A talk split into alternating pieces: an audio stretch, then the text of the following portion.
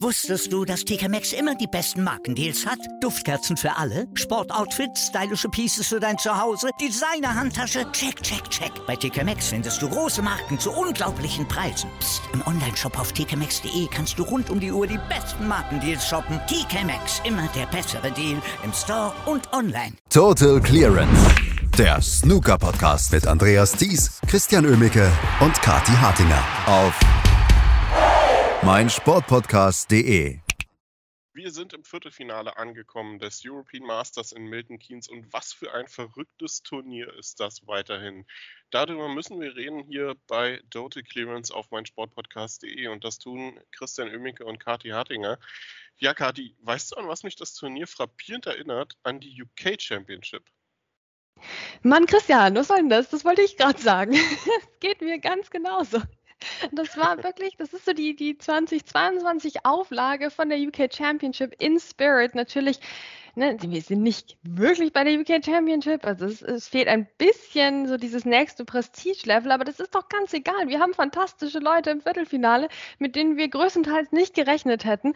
Ähm, es nervt mich ein bisschen, dass Ronnie O'Sullivan da immer noch rumdümpelt, weil sonst hätten wir ein richtig perfektes Line-up. Aber gut, der Mann hat sich hier halt reingespielt. Kann man auch nichts machen. Aber nee, also das macht doch Spaß hier die Woche. ist auf jeden Fall der letzte verbliebene Top 10 Spieler hier im Turnier. Ronnie O'Sullivan. Aus den Top 16 sind auch nicht mehr allzu viele Leute dabei. Ich glaube, neben ihm nur noch Anthony McGill. Ähm, aber wir müssen erstmal über den Vormittag noch reden, denn dort gab es die letzten vier Matches aus der dritten Runde, bevor es dann am Nachmittag und am Abend ins Achtelfinale ging. Und dort haben sich ähm, Liang Wenbo mit 5 zu 0 gegen Nopon Sain Kam, Yuan Sijun mit 5 zu 2 gegen Ricky Warden durchgesetzt und dann gab es zwei Matches, die in Decider gingen. Und das waren wirklich phasenweise richtig gute Matches.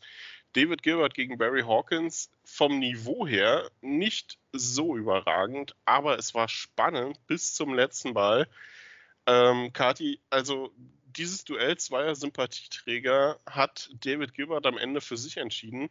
Hat der etwa doch das Potenzial, vielleicht auf Championship League nochmal einen Titel folgen zu lassen? Ach ja, Christian, gut. Also ich meine, wir sind voll des Optimismus über dieses Turnier, was ja so viel Spaß macht. Aber ob der David Gilbert das jetzt ausgerechnet gewinnt, naja, mal gucken. Er hat immerhin Barry Hawkins geschlagen, der ja durchaus zu den allerbesten Spielern der aktuellen Saisonphase gehört. Und das in einem wirklich packenden Match, in dem er auch den Entscheidungsframe erstmal erzwingen musste, bevor er ihn sich dann geholt hat. Ähm, aber trotzdem, du hast es schon angesprochen, es war jetzt nicht der äh, Scoring-Heavy David Gilbert hier am Tisch gestern. Ähm, und das könnte sich rächen. Also das war schon ein Kraftakt auch, mit dem er da gestern gewonnen hat. Hm, also es wird, es wird nicht leicht und es wird im Viertelfinale auch wirklich überhaupt nicht leicht, wenn man da sieht, auf wen er trifft, nämlich auf Fang Jingyi. Also der gute David Gilbert hat da was vor sich, aber ich meine schön, dass er überhaupt mal wieder so gut dabei ist bei einem Turnier.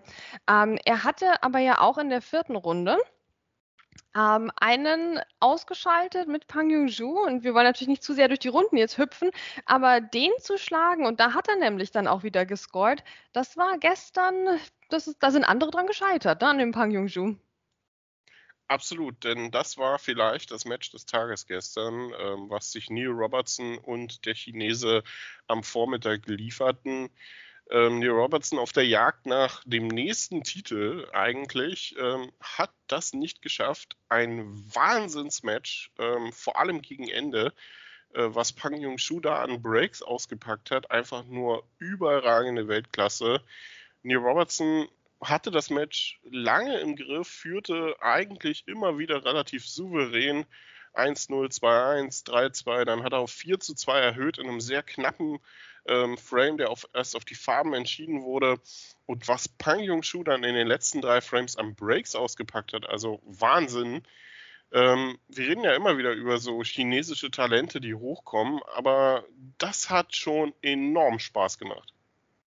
Absolut. Ich meine, kommen die 101 im achten Frame, die 90 im neunten Frame, um das Ding dann sicher zu machen, diesen Entscheidungsframe sich zu holen. Das hatte Stil und Pang Yong-jun ist ja durchaus jemand, über den wir letzte Saison auch schon sehr viel gesprochen haben, der aber so ein bisschen auch in Vergessenheit geriet in der Anfangsphase dieser Saison. Also das ist mir richtig aufgefallen. Aber jetzt scheint er doch wieder auf dem Aufwärtstrend zu sein. Ja, bis er dann halt am Abend eben ähm, auf David Gilbert traf und äh, alles ein bisschen äh, schwieriger wurde für ihn. Ähm, da kam er eben nicht in seine tollen Century Breaks rein. Und David Gilbert dagegen hatte seine wiederentdeckt. Ja, also gut, Century Breaks waren jetzt nicht dabei, aber die hohen Breaks immerhin bei David Gilbert, auch die frame-entscheidenden Breaks. Ähm, die er sich am Morgen gegen Barry Hawkins eben noch gespart hatte, ja, die kamen jetzt und dann war das ein souveräner Auftritt von David Gilbert. Pang Ying-Ju trotzdem sollte wirklich zufrieden sein mit dieser Woche und ich hoffe, wie gesagt, dass wir jetzt wieder mehr von ihm sehen. Ja, ein bisschen schade, dass er es am Abend nicht hat bestätigen können. David Gilbert also im Viertelfinale trifft dort, wie du schon gesagt hast, auf Fan Jingyi, der etwas überraschend vielleicht Yan Bingtao auf Distanz gehalten hat. Ähm, etwas überraschend können wir dann aber eigentlich fast schon wieder zurücknehmen, denn der hatte ja auch vorher Karen Wilson geschlagen. Ähm, davor Aaron Hill, also durchaus eine gute Woche für den. Und ähm, ich meine mich zu erinnern, dass er auch in Berlin ganz gut war, bis er dann auf einen Mark Allen getroffen hat äh, ist, der ihn damit 5 zu 0 auseinandergenommen hat. Also Fan Yi kommt jetzt auch nicht unbedingt aus dem Nichts. Ähm, aber das gestern gegen Yan Bingtao nach 0-3, das äh, war schon ziemlich beeindruckend. Ganz genau, denn Yan Mingchao im Sinne des Großmeisters ähm, erstmal mit der 62 111 65, also es sah alles so ein bisschen so aus, als könnte sich die Mark Allen Geschichte wiederholen, vor allem weil ja der erste Frame sehr, sehr knapp entschieden wurde. Also es ging 62 zu 60 aus. Also das war schon der bitterstmögliche Anfang tatsächlich für Fang Jingyi gegen Yan Mingtao. Ja, aber dann irgendwas passierte und in Frame 4 ging die Post ab für Fan Jingyi, der erstmal eine 55 gespielt hat, um sich den Frame zu klauen. Das war ja schon unverschämt von ihm. Yan Mingtao hatte da schon 53 Punkte auf der Uhr. Ja, dann nächster Frame, 53, 53er Break, obwohl Jan Mingtao schon 43 Punkte auf der Uhr hatte. Dann eine 55, eine 74, eine 60. Also der hatte Spaß gestern, der Fang Jingyi. Die beiden sind ja in derselben Snooker Academy bei, bei Vic Snooker in Sheffield. Ja, das, das gibt Ärger, finde ich. Also das ist schon, das ist schon dreist. Das muss man erst mal machen gegen den Yan Mingtao. Na, noch nicht noch mehr Ärger da. Dann gab es doch schon Ärger zwischen Zhao Shintong und Yan Mingtao in Anführungsstrichen. Da brauchen wir da noch mehr? Nein, nein, nein. Ähm, auf jeden Fall ist es ziemlich unterhaltsam, was die Chinesen von der Vic Snooker Academy da diese Saison fabrizieren. Also das macht schon unfassbar Spaß. Ähm, potenzieller Gegner fürs Halbfinale wäre ein Spieler, den man lange, lange nicht mehr in den letzten Runden eines Turniers gesehen hat. Graham Dodd, wo ist der denn jetzt bitte aus der Versenkung wieder rausgekommen? Gestern gegen Jordan Brown eine ziemlich überragende Leistung abgeliefert und er trifft jetzt auf Ryan Day. Also Graham Dodd gegen Ryan Day in einem Viertelfinale bei einem normalen Weltranglistenturnier. Ich glaube, da muss man lange zurückgehen, bis man da was findet. Ja, und ich freue mich so drauf, Christian. Graham Dodd, das war Vintage gestern. Mensch, so lange haben wir drauf gewartet. Der hatte doch jetzt in den letzten Jahren immer weniger seiner Graham Dodd-Momente leider, von denen wir wissen, dass er sie natürlich noch drauf hat. Aber es wurde von der Frequenz halt weniger. Und jetzt hatten wir gestern so einen Graham Dodd-Moment gegen den Jordan Brown. Jordan Brown hatte keine Chance und der hat ja selbst sehr gut gespielt schon die Woche. Graham Dodd war einfach so clever am Start. Ja, erster Frame war schon knapp knapp, zack an Graham Dodd. Zweiter Frame war auch lange knapp, zack an Graham Dodd. Dann noch hier gespielt die 69, die äh, 76. Dann kamen eben auch die Breaks von ihm, auch die sehen wir ja so gerne, wenn er so einen langen Einsteiger rein donnert und dann den Tisch abräumt mit diesem Graham Dodd Konzentrationsblick, den sonst auch niemand drauf hat. Und ja, Jordan Brown hat nochmal was versucht, da kann man ihm nicht vorwerfen. Also 82 hat er noch gespielt, ähm, also auch nochmal ein schönes Break zumindest rausgehauen, sich auch einen knappen Frame noch geholt. Also er hat nicht aufgesteckt, trotz 0 zu 4. Das ist ähm, ein schönes Zeichen von Jordan Brown. Auch der hatte ja eine gute Woche. Also das ist schön. Alle eigentlich, die gestern verloren haben, da freuen wir uns auch, dass sie immerhin bis dahin so gut gespielt hatten. Ja, aber dann der siebte Frame. Ach Mensch, das war nochmal die Finesse des Graham Dodd.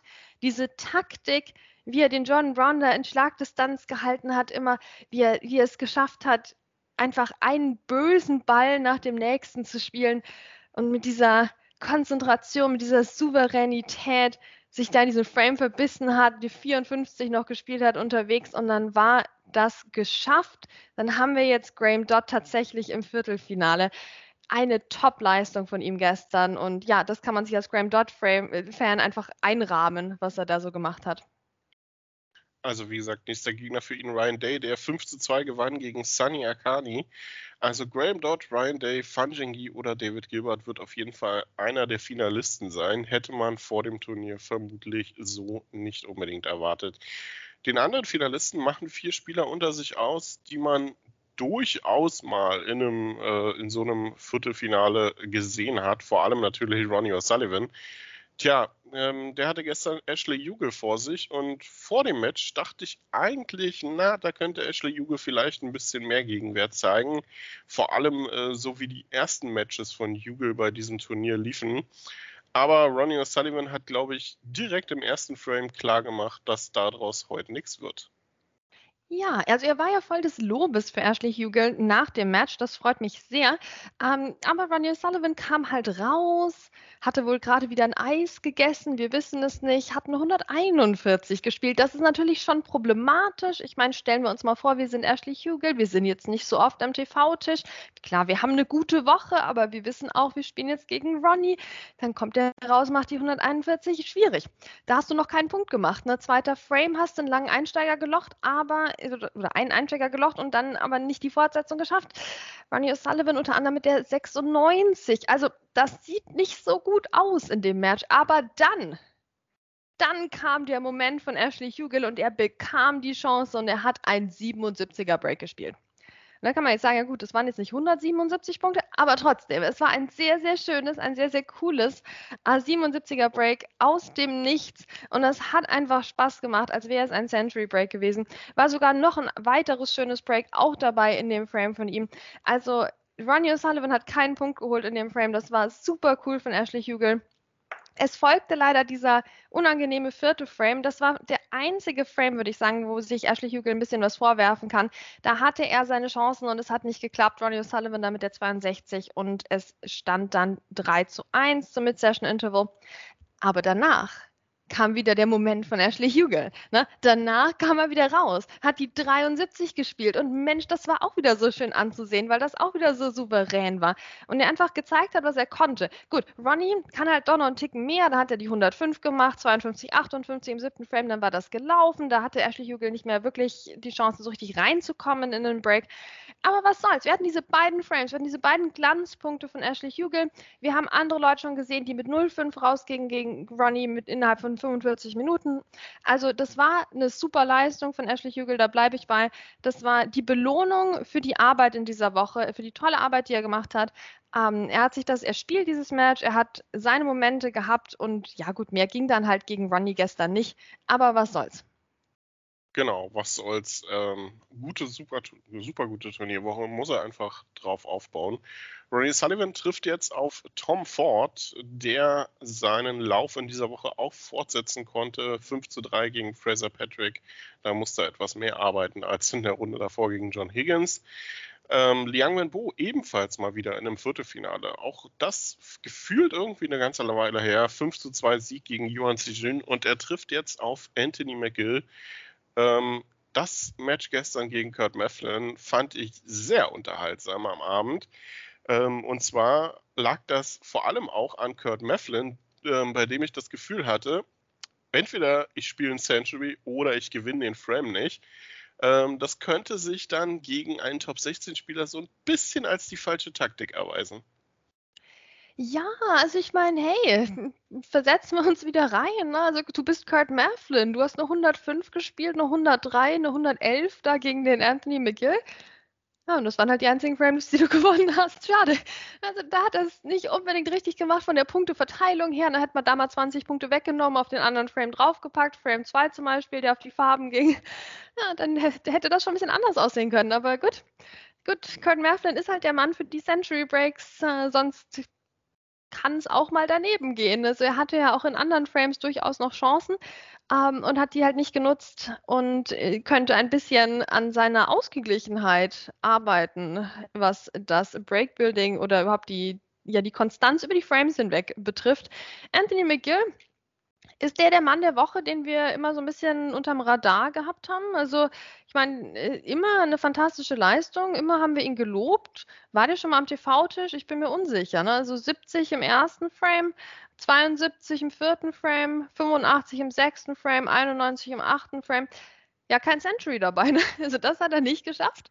Dann könnte er sich mal vom Kurt was abschauen, aber ansonsten reife Leistung und er hat sich eben die knappen Frames geholt, logischerweise, nachdem Kurt Merflin die verloren hat. Hm, ja, schöne Leistung wieder von Anthony McGill. Wie gesagt, also den kann man gar nicht hoch genug einschätzen die Woche.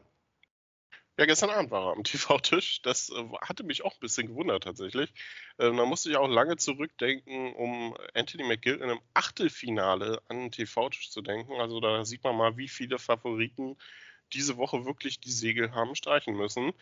Und Kyron Wilson, ja, der wird sich ärgern, war nicht lange genug dabei, um nicht nackig auch am TV-Tisch aufzutreten. Also wer weiß, ähm, wie es bei den nächsten Turnieren läuft. Welsh Open stehen ja nächste Woche an. Vielleicht dann Kyron Wilson im Adams-Kostüm.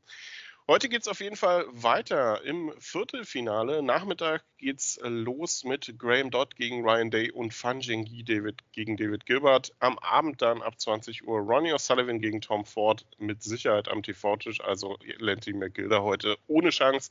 Der wird parallel spielen gegen Liang Wenbo. Aber Kati, was fangen wir jetzt damit an? Ne? Irgendwelche Vorhersagen? Ähm, das ist jetzt eigentlich wieder so ein Turnier, wo man sagen kann, Ronnie O'Sullivan kann sich nur noch selbst schlagen. Aber nach der UK Championship äh, bin ich da ein bisschen vorsichtig.